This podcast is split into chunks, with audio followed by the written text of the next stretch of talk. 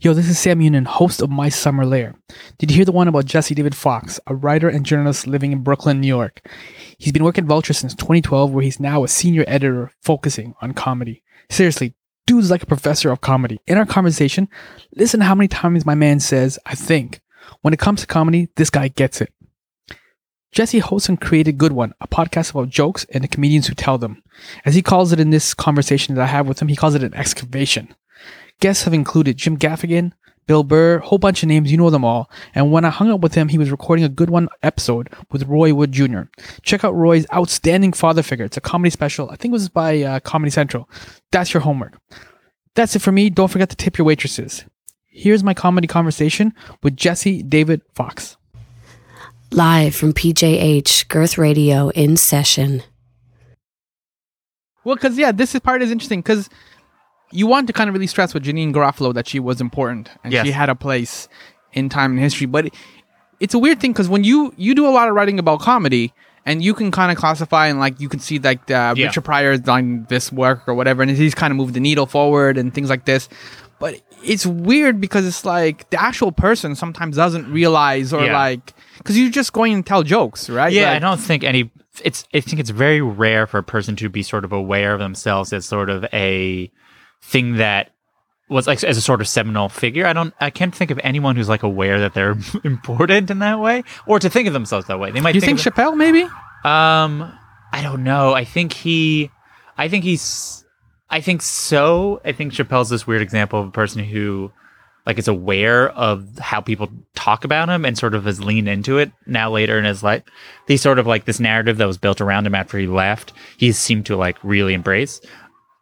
You know, like I think. I think like Jerry Seinfeld is aware of certain things, and I think he's aware that people kind of copied him.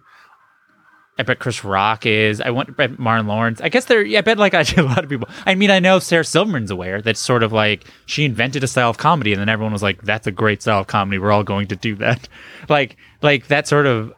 There's the basic idea that like I that contrast of a sort of a girly character or a naive character with sort of ironic irony to do sort of race to play with race or gender just didn't exist. And then she sort of invented it in this in this very specific way.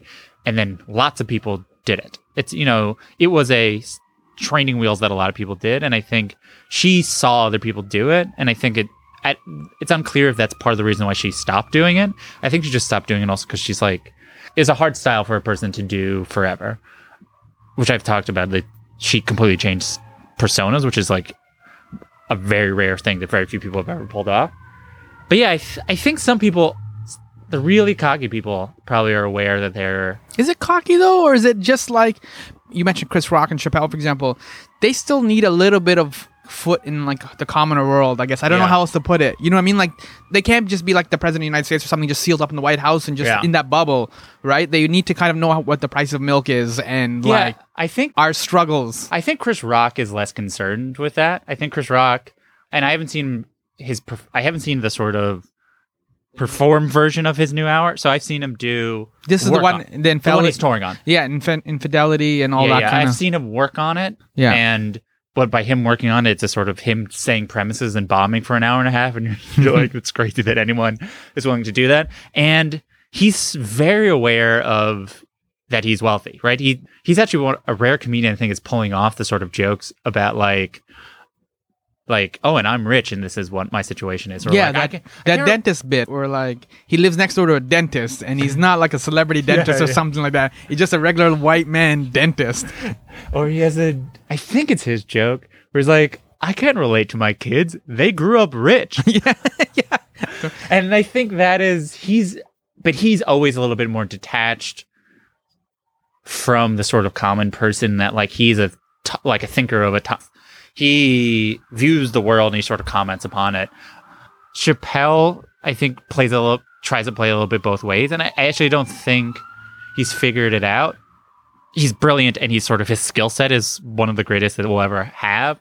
But it, it seems like he was like sort of a his young when he was younger, his style was sort of very youthful and silly. And even when he tackled complicated subjects, he did it with like a very silly way and he would laugh at himself.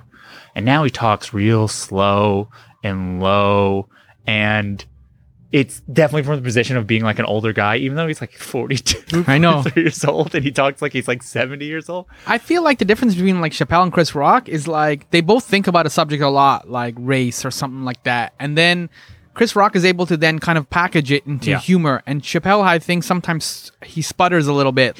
He'll say something like a real good observation about black culture or states Yeah. or racism, and you're like, that's really profound, that's really insightful, but it's not funny. yeah, I think Chris Rock is better at it than I think probably anyone else. Is sort of like He's killing it. he sort of at um co- taking a point of figuring out how to con- condense it and sort of focus it and explain it. He's the greatest uh, setup writer of all time, is how I describe him. Yeah. and it's also there's jokes about him. Um, Andy Kindler goes like he's working a new hour, but it's only thirty minutes because he repeats everything he says Yeah. twice. because he does. He'll state the premise and then he'll state the premise again. And Chappelle, Chappelle's thing, it's like a superpower, and it's almost like with great power comes great responsibility because he could, he can talk, he can basically bring everything down real slow, and people will listen to him. So then he can say anything, and it's funny. But it it's a th- it's a question where if he does it too much for so long, you're like, what is the thing that he's doing, and what is the show? And I think I've written positively and negatively about Dave Chappelle. I think people- everybody has. yeah, and I think each person assumes that I'm on the other side that they are. And Chappelle, I mean, I think his last two specials have examples of the best and worst comedy of like the last year. Yeah. Because he's so talented at certain things, but also sometimes really lazy at some things. And not, he doesn't know he's lazy in so much as people are laugh have always been laughing at these jokes. It's just that he has an ability to make people laugh. And I think Chris Rock's big thing is he scrutinizes who's laughing at things and why to a level that most comedians don't. And I don't know why he does it. I just think he's like, why are people laughing this? You know, he he had a lot of jokes about his divorce. And he sent in a Rolling Stone profile that he's scaling it back because his wife is not a stand-up comedian, and it felt he felt it was unfair to her and her uh, his kids to have him be able to talk about a thing and have her not be able to talk about a thing. And I think a lot of comedians would not do that because A laugh is a laugh. yeah, laugh is a laugh, and also it's interesting, and it'll be actually like it's even a laugh. I think it'll be incredibly revelatory. I mean, I saw him do stuff talk about cheating in a way so frank, in a way that I literally have never seen anyone. So much that he's like saying people's like names, and you're like, I don't know if that's a laugh. Yeah, no, he, he and he's really open with this like new hour where like he's kind of working through the divorce, the infidelity, the uh all those kind of hot button topics. Yeah, but I think what he is, he's of a school, and a few people are of this school, which is like what I put in an hour is different than what I will do in front of an audience. Some people are like, look, I did an hour, and whatever I taped, that was the thing. And sometimes it's the perfect version, sometimes not a perfect. I do specials so people capture what I'm like right now. And other people, and Chris Rock is most famously because he says this all the time, which is like that special should be special, and it should mean that like It shouldn't this- be a normal. yeah, yeah, and it's this is, should be the material at the time you want to present it, and, and you have to have a reason to present it. I'm interviewing Roy Wood Jr. for the podcast in a couple days at at Just for Laughs, and he's another person that he's like, these are jokes I can do live audience, and these are jokes that if I'm doing a special, it has to be for these reasons, and I have to think about what type of audience I'm doing them from and what type of audience will watch them on television. And I, I don't think it, there's no right and wrong. It's just a matter of like differences and personal opinions of what you want. Cause I think there's the other side, which is like, oh, you, you want people that are just free. They, they're not, they don't, you don't want material that's that worked through that it seems like they're doing it for the 5,000th time. You know, Janeane has never written down a thing in her life. Yeah. She sort of writes down bullet points and then who knows where the jokes are going to go. She's like, I don't remember if I've done a thing before. You know, I talked to her today and she, Janeane Garofalo, I can't remember if we've talked about her on mic yet. She's like, she was doing bits from her last special and I could totally see she was not sure that it was on her last special. Because I talked to her, it's like, it's like, I never watch it. I never watch anything I say. Where there are the comedians who re-listen to every set they do, can edit their own specials. It's interesting. Like uh, Judd Apatow recently taped his specials, and he taped four of them. Most will do two, and they'll kind of edit together. Sometimes they'll do two and just pick the best one, but he'll do four, and I guess slice it. Like who knows? And actually, that's the thing I'm most interested about about it to see how much a person with a sort of director's mind will influence a special like that. Yeah, and that's kind of a weird thing. It's four different audiences potentially. I know there might be a couple of repeaters, but generally it's gonna be four different audiences. So they will they would react to different things too. Yes. Um, so that would also be kind of interesting to see how much of the audience and stuff he kind of leaves in the reaction for like the four four Yeah. different audiences for one joke. Yeah, I think some comedians are aware of how they think an audience should laugh. I remember uh, I interviewed Pete Holmes about his second special. He talking about his first special. He added laughter back in because like the audience was wrong. This is how much the audience should have laughed at this joke. It's like, amazing. He's like, I don't mind admitting that as a, it was sort of not the right audience, blah blah blah. And I think there's that. I think if you're really loose, it matters because your your set is based upon how they're reacting to you. Chris Rock is a person that way. Or I think it was in his the second of the two Netflix special, not, not Chris Rock, Dave Chappelle, where someone kind of heckled a little bit and he like totally switched personas and you can tell he, he was adapting to the fact that someone made noise. And I think he he likes that sort of looseness and and what I always say people talk about political correctness in comedy, which is like it never will go away. The thing, and this is not to defend or not or support anyone it, or uh, condemn anyone. The thing that's always interesting to me about when a lot of the times when people do offensive jokes in their specials, it's like by the time they did that joke tape, they probably have done it in front of a a hundred audiences. Mm-hmm. So then a hundred people have told them this is the version of the joke that is appropriate. What I think comedians are have a hard time with is a few things. One, if you have fans, your fans give you the benefit of the doubt, right? The benefit, the benefit of the doubt of like, oh, we know what side you're on. Your non-fans, your neutrals, not your enemies, your neutrals, and definitely your enemies, don't give you a benefit of the doubt. We're not in those rooms, don't have that same contact. It's hard to do comedy for people who are not fans of you or don't like you, especially when you're at the level of Dave Chappelle or Jerry Seinfeld or Chris Rock or Louis. You know, Chris Rock attacks that by like bombing for months before he actually does sets, but it's hard for a comedian to, you know, you think you're getting a representative sample, but like when you're a person like Dave Chappelle, it's an event when you do release comedy. It's been forever. You're going to get people who don't watch that much comedy, who only kind of know you from the sketches that they've been referred to by friends. And that is a very different audience than the audience that comes to see Dave Chappelle. We're also at this outrage culture part too now. So as Chappelle will say something or whatever, they'll take a joke out of context. Sure.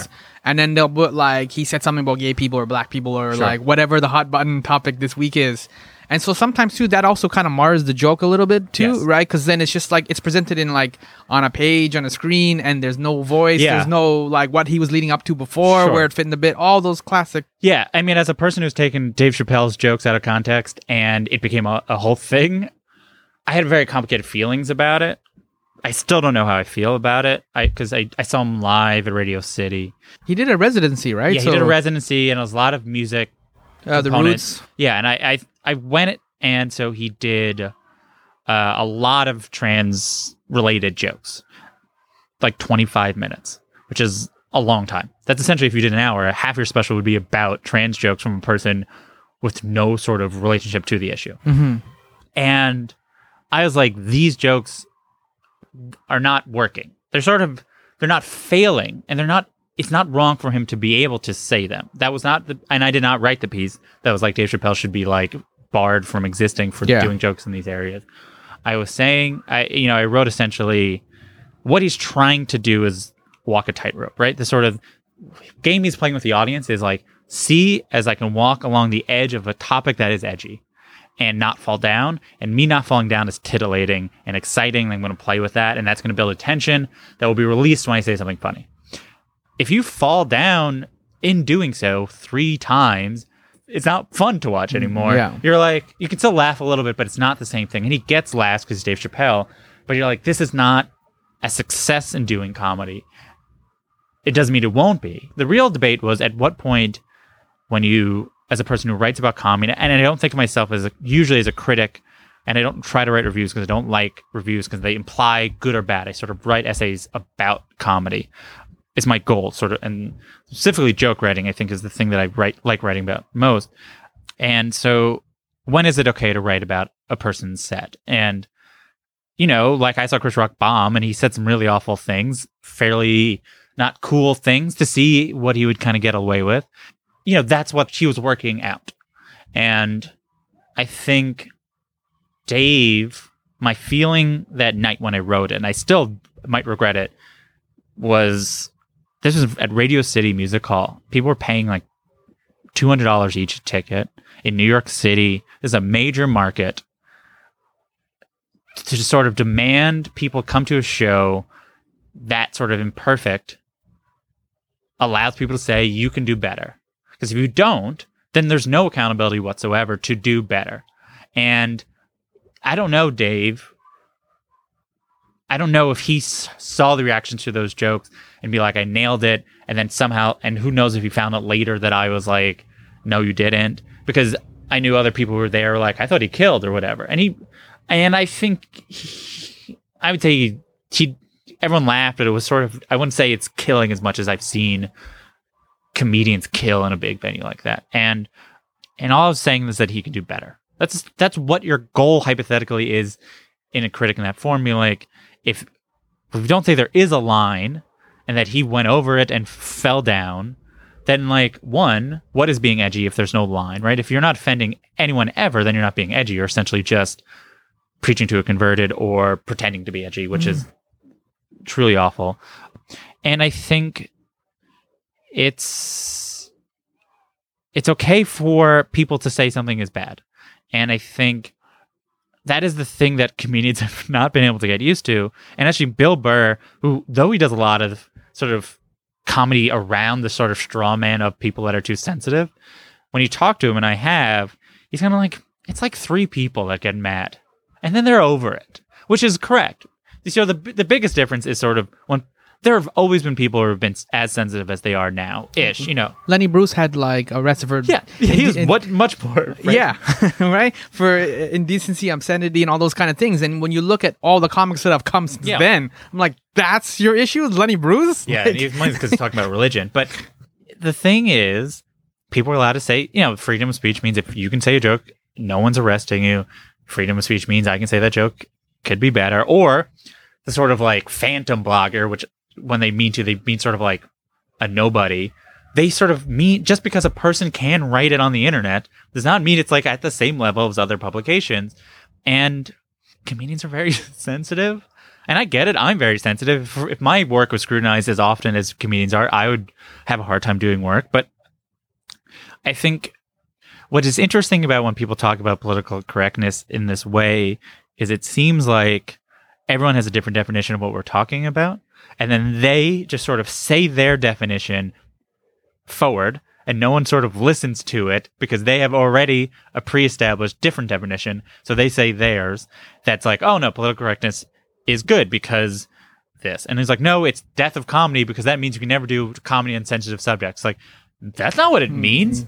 That's not what political correctness is. It just means, I mean, if you define political correctness as that, then yes, political correctness is killing comedy. But if you define it as essentially, it is correct politically, whatever that means, then it just means there is a line where a thing is not a good joke anymore. And it's partly because an audience has moved on from it. Ron Bennington, who's a radio host, serious radio host and comedian, and He's got an amazing show, Yeah. Unmasked. yeah, yeah, he's terrific, and we've talked about this stuff. And he's just like, audiences don't move backwards. You can't be like, audiences are too sensitive, and the audience are gonna be like, you're right, use the N word now, everybody, it's Yeah. fine. You know, or like, call trans people, blah, blah, blah now. Audiences grow up. You know, they just, there's, it's not.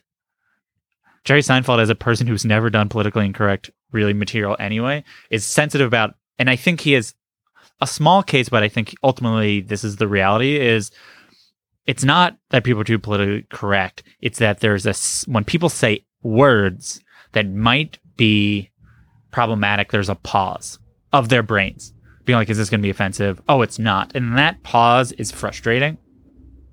I have to imagine for people that have been doing comedy for 30 years.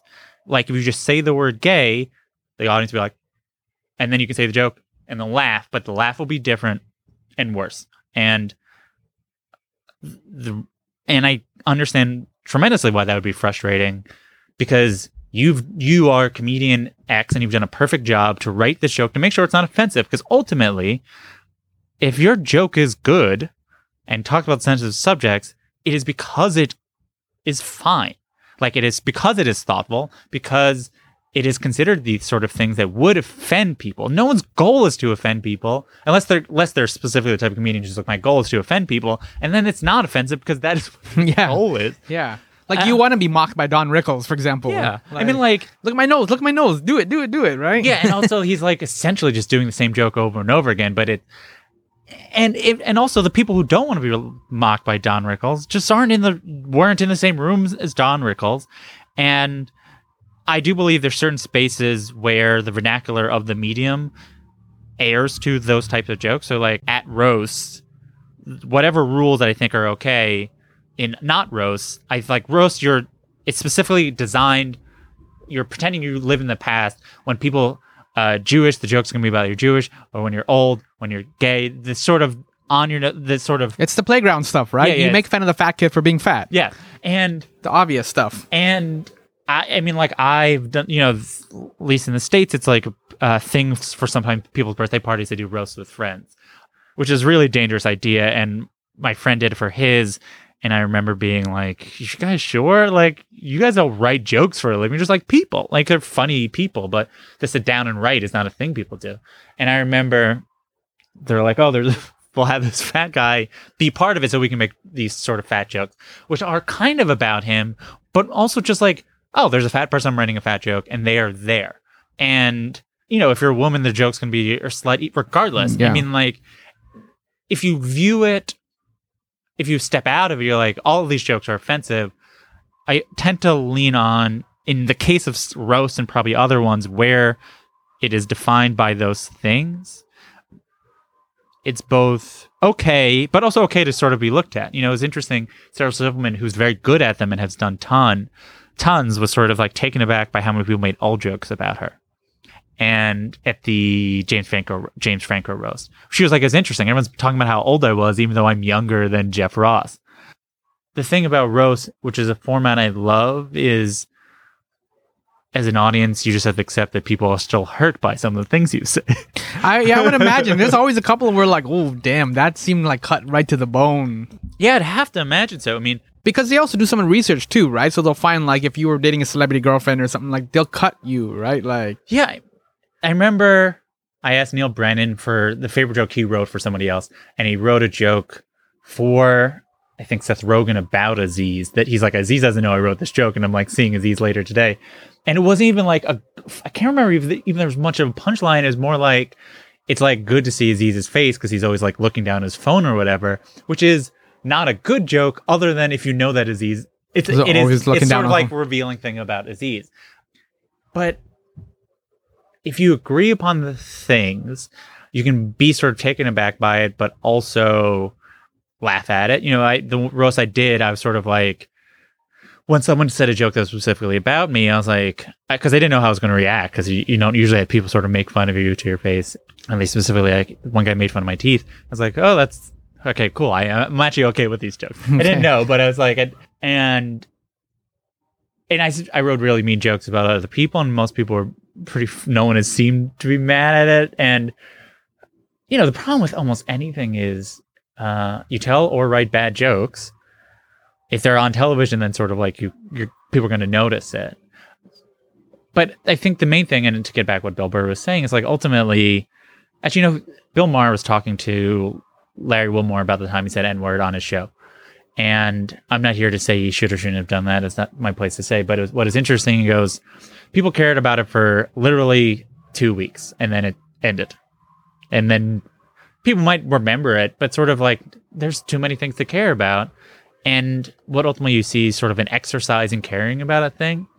And like, yeah, it adds up, but not enough that like H- HBO's not going to like continue his contract because enough people in sort of the industry, black, white, were like, yeah, I think that's like you shouldn't have done it, but like, you know, and Larry Wilmore was not like, you're okay to saying it, but he's like, yeah, that was bad. Essentially, like comedians make bad jokes. When you make bad jokes on sensitive subjects, people, it's more dangerous. yeah, that gets almost worse, right? There's a semi grace when it's at least funny. I'm like, Yeah. all right, that was racist, but it's funny, so we can maybe let that. It's again the playground humor, Yeah. right? When like somebody says, like you make an Indian convenience store joke or something like that, right? Like, all right, that's maybe a little funny or something. But you have that kind of built in, and this is, I think, what you're saying with the audiences too, where like it also depends on why the audience is laughing. Because Chris Rock has that one, uh, Black People versus Niggers, right? That Yeah. whole like sociological breakdown, fantastic bit. But are you laughing because are you you like the fact he's using the N word and you can be racist and Sure. like,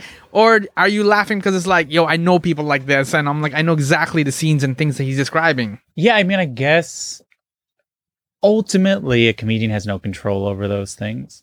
And if they care about why people are laughing to a degree, then they shouldn't do those jokes because they have no control over why the people are laughing and they have no control over how who's getting the material.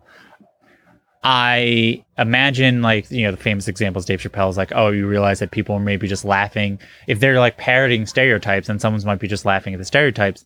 You're like wait are we doing sort of good? You know not doing well but doing like a good thing and maybe not. And that is sort of a complicated thing ultimately with you know the truth is essentially you have no idea why the audience is laughing the audience might just sort of like the sound of the way you said a thing and then have no idea what the references you're even talking about are. Or they're sort of laughing at a fat face you make when you tell that joke. You know, the the sort of idea that jokes are uh, objective, subjective, objective. That's the word.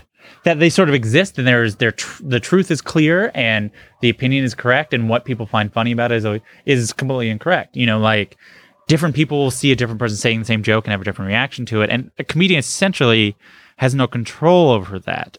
All artists sort of don't. Yeah, Jeff Garlin, I always quote, he has like, what other people think of you is none of your business. Like essentially, like you, you're creating the art you want to create. People's perspective on it is ultimately not often the job of the artist. You know, how I write about comedy, I often say is inspired by how I think about like fine art, painting, and um, I'm a big fan of photography, and and I I think about artists who like I created create these sort of abstract works with the specific goal of not explaining why they do it. I have ten reasons I did this thing.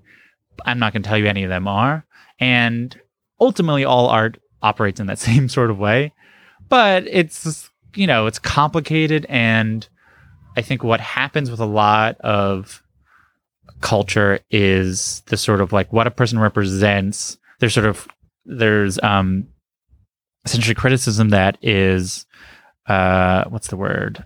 Not process uh formalism. Essentially like the essentially what is the process of how they're telling a joke and is it good because of the nature of how the form is used broadly or whatever.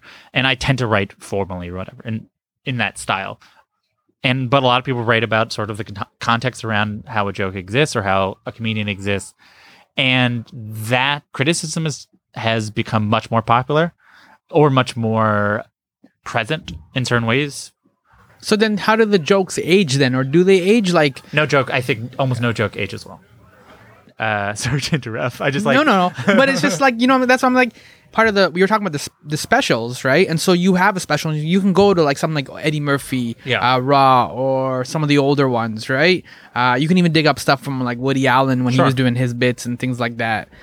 And, and same thing like in rock and roll, for example, you go back to the 70s or something, you listen to Led Zeppelin or The Who Yeah. or something, right? As much as you listen to like Drake or something contemporary today. You wouldn't go back to Chris Rock or to like Richard Pryor or. I think I go back because it's like my job to have some sort of context historically, and essentially, uh, let me see how to explain this because it's uh, somewhat complicated. But like, if I if I've never heard a band and have never heard anyone influenced by that band, if I hear the original band first, I'll be like, this band is amazing. If you hear all the bands influenced by them first, and then you hear the original band, you're like, you just sort of it doesn't feel as as strong. But often you can hear like I had never heard New Order. I heard a lot of bands that I heard sound like New Order, and then I heard New Order. I'm like, this is one of my favorite bands or whatever. And because it's sort of the truth of this thing, it's not a copy of a copy. I think comedy, almost all comedy, is built upon the comedy that came right before it. It's like Lego and building blocks. Yeah, so there's I don't know if the show I'm Dying Up Here has gone, gone here. The is based on upon a book about comedy in the late 1970s. It's uh, produced by Jim Carrey. Yeah, yeah, yeah. So they on, uh, show. Showtime, Showtime in the states. Yeah, we get it here on So there's a scene in it, in sort of my opinion. I it's set in Carol, uh, seventy, like you said, in Caroline's is like the I think the name of the bar. Or, uh, it's called Goldie. Goldie's. Goldie's. It's supposed to be like the comedy store. yes, So there's Judy Gold. Oddly enough, is not the Goldies of Judy. Judy Gold is playing a character who's supposed to be so the set in the 1970s, and she's playing like the type of comedian that exists in the 1950s. So it was essentially like a post Borscht Belt style, like Jewishy comedian that by the 1970s was seen as so antiquated and, old. And so she performs at this what the club like this hot club and you know no one really likes it and then there's a sort of this fight that she has with the owner of the club being like oh you shouldn't come back whatever and so then Judy Gold's character is outside smoking a cigarette and she's talking to this young female comedian who in the show is positioned to be sort of an interesting comedian uh, but not she's taking risks too. yeah, taking risk. Yeah, yeah. And so Judy Gold was this like, I. She's like, oh, I like your comedy. It's like, no, you don't. Our comedy, our, our art does not last. We have the benefit of being able to have the immediate reaction from people, but as a result, the best we can do is sort of just be the thing that people build upon. And and I think that is ultimately the case. It really is hard to go back to comedy if you were not if you didn't grow up on it. Like you can listen to old comedy if you grew up on it because there's a different sort of sensation happening.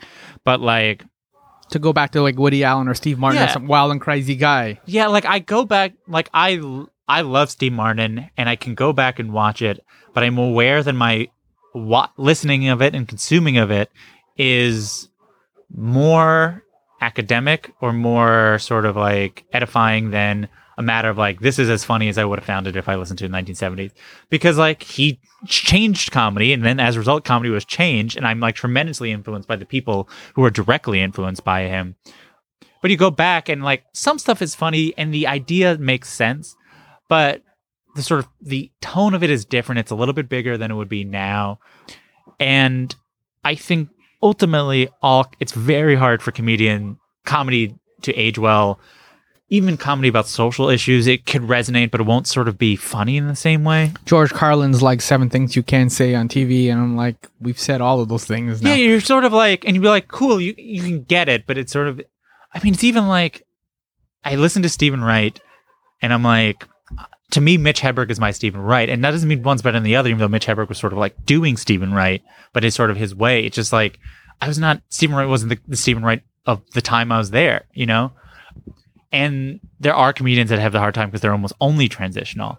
They had a tone and it was important in time, and then sort of like, I think a lot of comedians have sort of the early aughts, kind of before the second comedy boom, but they're sort of famous, um, set a certain sort of tone and then have people have moved on from it. I think like I always think about like Demetri Martin was like a comedian that felt like he pioneered sort of like, oh, we're gonna be sort of like nicer or whatever, but like, but still kind of being that Mitch Hedberg style. But then it seems like he has kind of been left behind as like a lot of comedians that are influenced by him have become so big or whatever.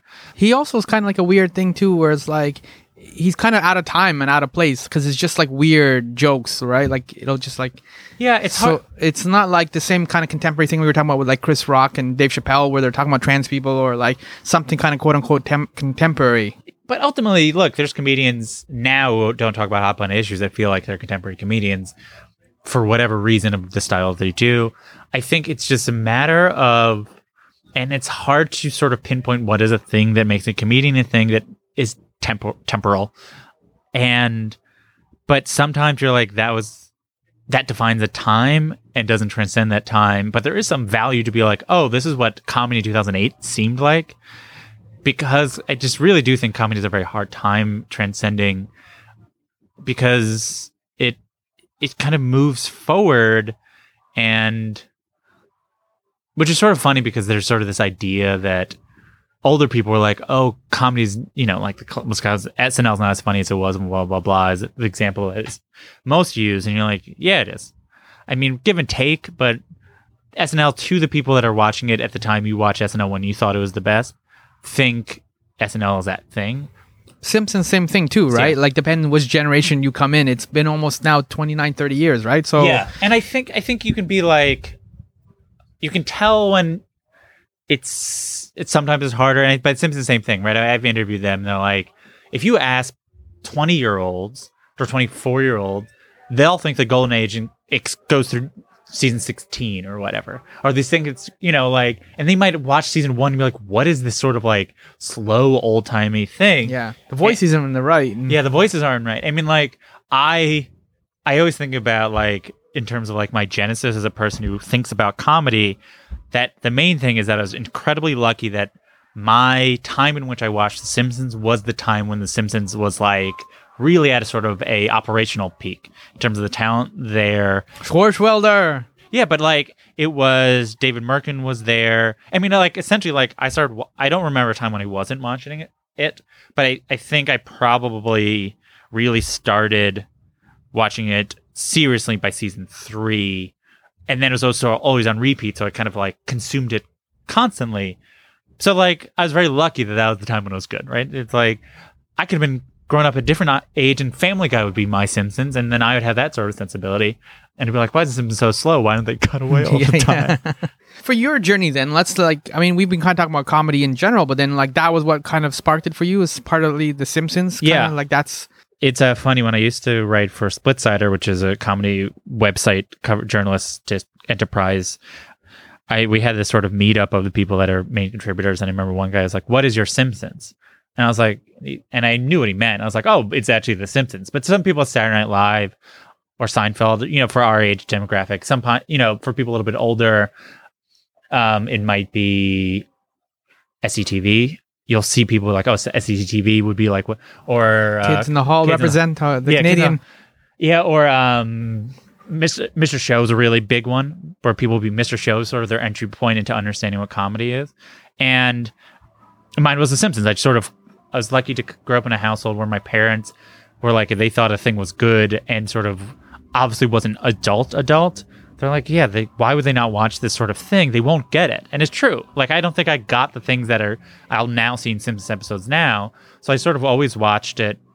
Looney Tunes is kind of the same way too. There's a couple Yeah. of bits and things that they'll say Yeah. where I'm like, I didn't get that at all. Also, they're like doing Cary Grant references. I don't know who the hell Cary yeah, I know. I mean, But it's not like it's offensive or anything. It's just like I'm just like I don't have like you said. I'm like I'm 10 years old. I'm like he fell off the cliff. That's all I want. But I think there's still, and but I, it helps, and the sort of tone of it.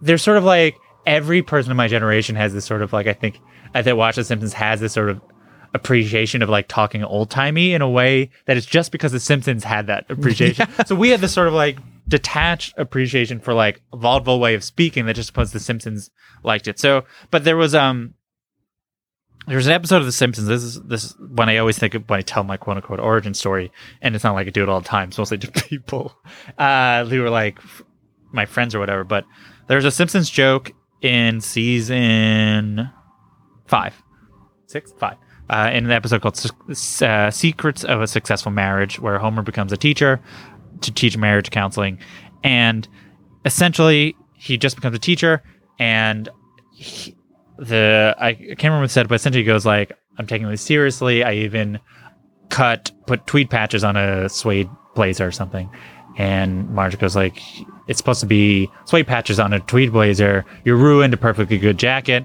And Homer lifts up a second blazer with two holes cut out of it and goes, "Correction, Marge, two perfectly good jackets." Something like that. And I remember that joke, and I don't know if it was the first time I saw it or another time. Was like someone wrote that joke, and like such an understanding that someone that is a thing that existed, that someone was like created that, and I, I think I've always been sort of ex- interested in the idea that someone creates these things that are funny, and it's funny. I interviewed David Mirkin, and I was like, I need to ask you about this joke. I've always wondered who wrote it. And he goes, I get this all the time. I remember every joke, you know, from that era. I was like, cool. It's like, oh, this joke about the two. He's like, yeah, I have no idea who wrote that joke. Oh, it's like wow. probably George Myers, but I have no idea. So there's it was that, and then I watched In Living Color, um, was big in my house, and then uh, we watched Seinfeld. Living and- Color was huge, like for a ripple effect. Like I think it kind of flies a little bit under the radar. A lot of people don't talk about it, but Yeah. for the impact that it had, it like it sculpted my whole high school. Like just the, the catchphrases and the uh, Yeah, and it's so like big. I don't know. It's hard to like. I- I think it's also on earlier than SNL was, but yeah, I was just like sort of very into it. And then the other thing, the first time I remember caring about stand up was when Bring the Pain came out. Chris Rock's Bring the Pain, which is like I think a lot of people of my my generation, you meet essentially every comedian under the age of forty or probably between the age of like twenty nine and like thirty nine. They're like, oh, I did comedy because of Bring the Pain or whatever. And I remember watching it. I remember not understanding so much of it. And it's crazy because now I think back and I'm like, why did my parents let me? There's like big parts about tossing salad in, in I that. know. And I just like, I don't know what's happening in Yeah. this joke. But there's this like, I was obsessed with him. I like bought all his albums, which is crazy because I was maybe nine when it came out. But there, that you got that was something was happening and his points were interesting. It was different. Like it stood out. Like it didn't seem like something you would normally see. Well, just it was a tremendous thing. It demanded to be sort of reckoned with, mm-hmm. and you know, again, Chris Rock is able to set up his jokes in a way that everyone gets what he's talking about. And even if you don't agree with him, you understand that you're like talking about those things in the terms of how he set it up. Yeah, and I just remember sort of it ending with uh, the big piece of chicken joke, and I The dad gets a big piece of chicken. and I was just like, this is so funny. It's not even like I lived in a house like that. Yeah, I know. It's just like I never thought of myself as a comedy nerd in so much as comedy nerd wasn't a word until 2007, 2008. And I was like, oh, I guess that was the thing I was when I was only consuming comedy all these years. But didn't think about it because no one knew other people were doing it. Nerds have like conventions, like Star Trek Sure. conventions and things like that. Whereas with comedy, you just kind of either just go to the nightclub or whatever, Yuck Yeah. Yucks or something, or Caroline's or whatever, and then you go home, and then it's like it's not even really a convention. It's just there's no way to get together and no like. I mean, the closest is if you live in the cities where there's a scene, you are part of that scene as an audience. But like before 2007, that means you lived in LA or New York or Chicago, essentially in the state. And that was just like there's really booms of people in that stand up, in particular in those cities, because the improv scenes are a little bit different. But I didn't put two and two together that all these comedians I like are like friends of each other that are doing comedy in the Lower East Side of New York City. And then I graduated from college and moved to New York and I saw a few things. But the big thing was, you know, my goal in life was to work in the music business. And I eventually moved to LA to work at a talent agency. And I was very bad at the job. It's a lot of phone calls and filing and like responding emails, and I'm bad at all that stuff. But there I met a, a friend and he was like, "Oh, you should come to these comedy shows I'm going to." I was like, "Okay, I kind of like comedy, but I hadn't really seen in a while. I used to go to the Comedy Cellar a lot. I would use a fake ID to go to the Comedy Cellar when I was like 19 and 20, and I would see. That's the first time I saw Chris Rock and Dave Chappelle. You know, I saw Dave Chappelle do three hours of sort of nothing, but I then kind of gave it up because I kind of got tired of people doing the exact same joke over and over again every time I was there. But yeah, so then so then he goes, "Come to this show. It's at UCB. This is in LA. It's called Comedy Death Ray. This guy I know Scott books it. It's a really good show." And I went, and it was incredible. I remember the lineup because uh, Hannibal Buress was first. This is essentially this is 2008, 2009. So Hannibal Buress hadn't put out an album yet. nobody knew who he was. No, I mean like people deeper comedy nerds than I knew he was, but I how would you know who he was? He wasn't even a writer on anything yet. He was just like a guy. He was barely out of being homeless at that point, and I couldn't believe how funny it was. I just could not fathom it. And then we went back next week, and Kyle Kinane was hosted. I still can't believe how hard I he made me laugh that time. I almost like just dying laughing, and and no one can really make me laugh as hard as he can. There's one time I almost threw up. that's a good compliment. It was just crazy because like I see comedy all the time. And then I was just sort of obsessed that all these comedians were happening and they all knew each other. And it was different than what I had heard. And I just sort of became fascinated with this time period. And then podcasts were starting.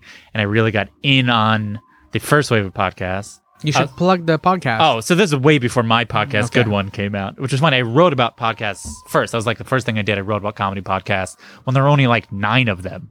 And that that's was an how- easy gig. yeah, that's why I was saying people. I used to listen to twenty podcasts, twenty hours a week of podcasts, but I was listen to every one, and now there's a zillion. But mine's good. Mine's not, I wouldn't say it's best, but it's good. And then I started writing, and I was like, oh, uh, maybe I can try to write for comedy about comedy. And then I, I just sort of got lucky that I was able to. I, you know, I, I don't know why I can do it. You know, I've written articles that I'm like, I don't know who this would be for, and then people read it, so I'm like, I guess. You know, there's this idea of um, poking the frog or carving up the frog. It's based on a, I think, Mark Twain quote about how, um, or E.B. White, E. I don't know. It's essentially a quote that's like, you don't want to dissect a joke because it's not funny anymore. And it's a thing in comedy I've avoided for essentially my first four years, five years writing about comedy. But I would talk about it in certain ways. And an editor's like, just write a thing like that. You have to develop a language, right? Yeah. like people have been reviewing music and albums for years, so there's a way to kind of describe basically what is a sound, Yes. right, to somebody. But even in that, people have a hard time writing music criticism, pop music criticism like, oh, the chord change there, the way switched from modal to blah, blah, blah. Yeah. People have a hard time even with that. But you can still like a song if you know that there's a, the math behind it. I just I I eventually got to a point where I'm like, literally all I do is listen to people talk about jokes, and I still like jokes. How is it possible that if I wrote about it, people wouldn't hate comedy from now on? And I started writing more of these sort of columns that go, this is funny because of this, essentially. Or this is how this works. I don't say it's funny because of this. I'm like, this is how this works. It's kind of like the old man behind the wizard. Yeah. Some of these comedians are incredibly deliberate with why they do it this way. You know, I wrote about the sort of the poetry of a Jerry Seinfeld joke, and essentially he deliberately puts words in different places for pause in a mid sentence to essentially end the phrase on a certain word because that's the key word or whatever. It's like He's very meticulous. yeah, I mean, there's a joke that I wrote about on his new Netflix special about living in Long Island or on, on Long Island, but in the city or whatever. And the joke is sort of like it's about nothingness. It's essentially about this is a person who's like obsessed with this thing. I get it so often when I write about Jerry Seinfeld, which is a lot, which is like, oh, all his comedy's about nothing. And I, it's a complete misunderstanding of what that means. It doesn't mean that it's not about anything. It's that it's about nothingness. It's essentially about how a thing has no meaning. It's like about it's existentialism. It's just, it is like legitimately waiting. For rice cracker. yeah. So and then so I had uh, had an opportunity to create a podcast. I just had an idea. I like talking about jokes. Every time I hear comedians talk about process, all I want them to hear them talk about, but they don't talk about too long because they fear people are going to be bored. Other comedians don't have the attention span for it, so they make other jokes. And I'm like, I want, I want a podcast where comedians are interviewed. They're not sort of having having a conversation with. That the host is incredibly prepared and really focuses on who they are as a person who creates something. I'm very interested in the artist as a person who has a process, less than sort of the artist as sort of a representation of something else. The craft, in a sense. Yeah, yeah. Jen Kirkman was like, "This is a really valuable." When I interviewed her, she was like, "This is a really valuable service you're offering." Oh, comedians." okay, yeah. in a way because she was like people don't know that we work this hard. Her episode was one of my favorites because like she has this like 15 minute closer on her new special that's about street harassment but has essentially like three different movements in a way. And part of it's real and part of it's fictionalized and part of it is essentially like a one person show about this guy that she created. And everything was both deliberate but also sort of riffed on the time. And when i say what my goal is in doing this my goal is for people not to think of comedians as one thing that comedians are not plumbers who have a job to make you laugh. They are an artist who like uses the medium of making you laugh to express themselves. And at, like any other artist they all have different vocabularies in which they do it. In so much as every lichtenstein looks like freaking dots in a comic book you know like every chris rock joke has the like double repeated setup or whatever. Like Dalí has the paint the clocks and sarah silverman would have that sort of ironic girliness and now this sort of like worldly existential thing that she's doing which is incredibly brilliant. And they are not sort of just like clowns that are like there that to to be entertaining while you eat overpriced french fries and cocktails. Many of them and the best ones are intentional artists and i found a way with this podcast to show that. And I, I was hoping i didn't know it was going to work. I didn't know if they'd be willing to talk about it and i didn't know if they'd be able to because i think they can and sometimes other comedians they will but There is a bit of magic involved, right? Because it's like, like you said, Chris Rock is just kind of bombing for an hour. Yeah. It's just kind of floundering a little bit. but he does that on purpose. Yeah, I mean, like what ultimately I'm doing is you're getting up to the point before, and then magic happens because you can say, "Oh, Jerry pauses after he says in in this sentence because the laugh line is in, and if you kept on going, you would essentially be walking on his own laugh, and it allows him to sort of have laughs inside a joke that essentially it's not even part of the laughing part. But they're essentially just sort of like the rhythm in which he says it, the fact that he's up there saying it is what is the funny part. And the thing that makes it interesting is sort of all this other stuff, right? I think a painting can still be beautiful without you thinking about it, but then you can also think about it. And I contend that comedy is an art form that, you know, allows for deeper appreciation, just like any other art form. It just hadn't existed because no one cared enough. Um, there was this sort of stigma of comedy is just like a mentality of like, you know, we're just like doing this job and we aren't artists. We're sort of like craftsmen or like we're just grinding it out or whatever this antiquated idea of what comedy is or isn't. And I think this generation, enough of them have been raised by good people or sort of raised to see good comedy enough to know what they want their comedy to be like. And I want to give them a platform to talk about it. And only that. The goal is to be less than 45 minutes because Marc Maron talks about usually around 30 minutes or 45 minutes, everything kind of relaxes and then you're just having a conversation. I was like, that's not what this podcast is. It is not a conversation. It is a sort of like excavation into a sort of who a person is through their craft. And they could be funny about it. You know, sometimes they relive the joke. So it's just funny the fact that they're essentially like, oh, I remember when, and they essentially retell the real version of the story. And so, yeah, we've done 13 episodes, which was the first season. The second season, I believe, is coming back the end of October. And who's going to be in the second season? we recorded almost all of it now. Uh, Maria Bamford, I believe, will be the first episode of the first season. She talked about her commencement speech she recently gave, which was really funny because unlike everyone else, she picked a joke that bombed really hard because she's. It's so just so funny that she yeah. would pick something that no one liked. Yeah. the audience liked, and people afterwards really liked it. Bill Burr, um, Ron Funches, uh, Roy Wood Jr., who I'm interviewing at Just for Laughs, Natasha Leggero. I really love talking to her. Will Forte talks about the sex scenes in MacGruber, which I've always thought were two of the funniest, the, essentially the funniest scene in of like the last 15 years of comedy. Who else did we record? Oh, Jeff Garlin. Jeff Garlin, his episode is because Jeff Garlin refuses to pick a joke. Jeff Garlin first canceled. And I and I knew it's like I guarantee he canceled once he learned what the premise of the podcast was.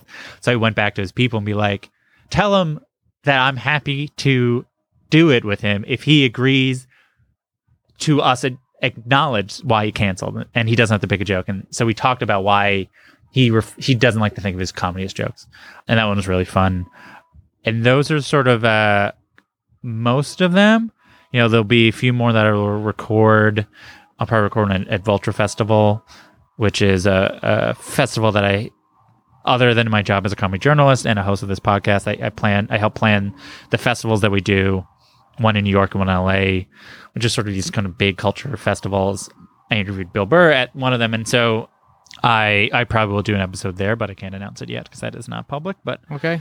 uh, it's going to be uh, really great. The show's better than it once was. I figured out how the show works, and it's been really It's half the battle. Yeah. Yeah, the first two episodes I think are good, but like sort of not what it is in terms of the energy of it and the flow of it.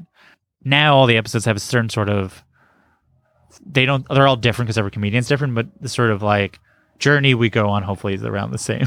Oh, Eugene Mirman is another one. sorry. Okay, nice. So where can people find you online then? Where's the on the internet? Sure. Um, the, on Twitter, I'm at Jesse David Fox, and then Jesse David Fox at Vulture, and the podcast is Good One, a podcast about jokes. You can find it iTunes and wherever you find your podcasts. There's a Twitter for it, which is Good One Podcast.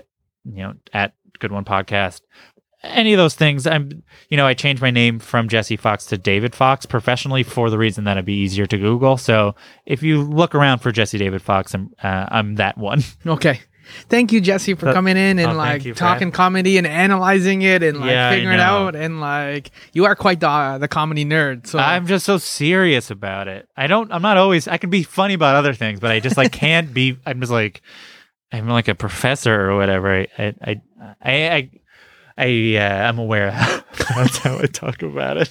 okay, we'll end it there. We'll put you out of your misery then. We'll go make some jokes now. Thank you, Jesse. There you go.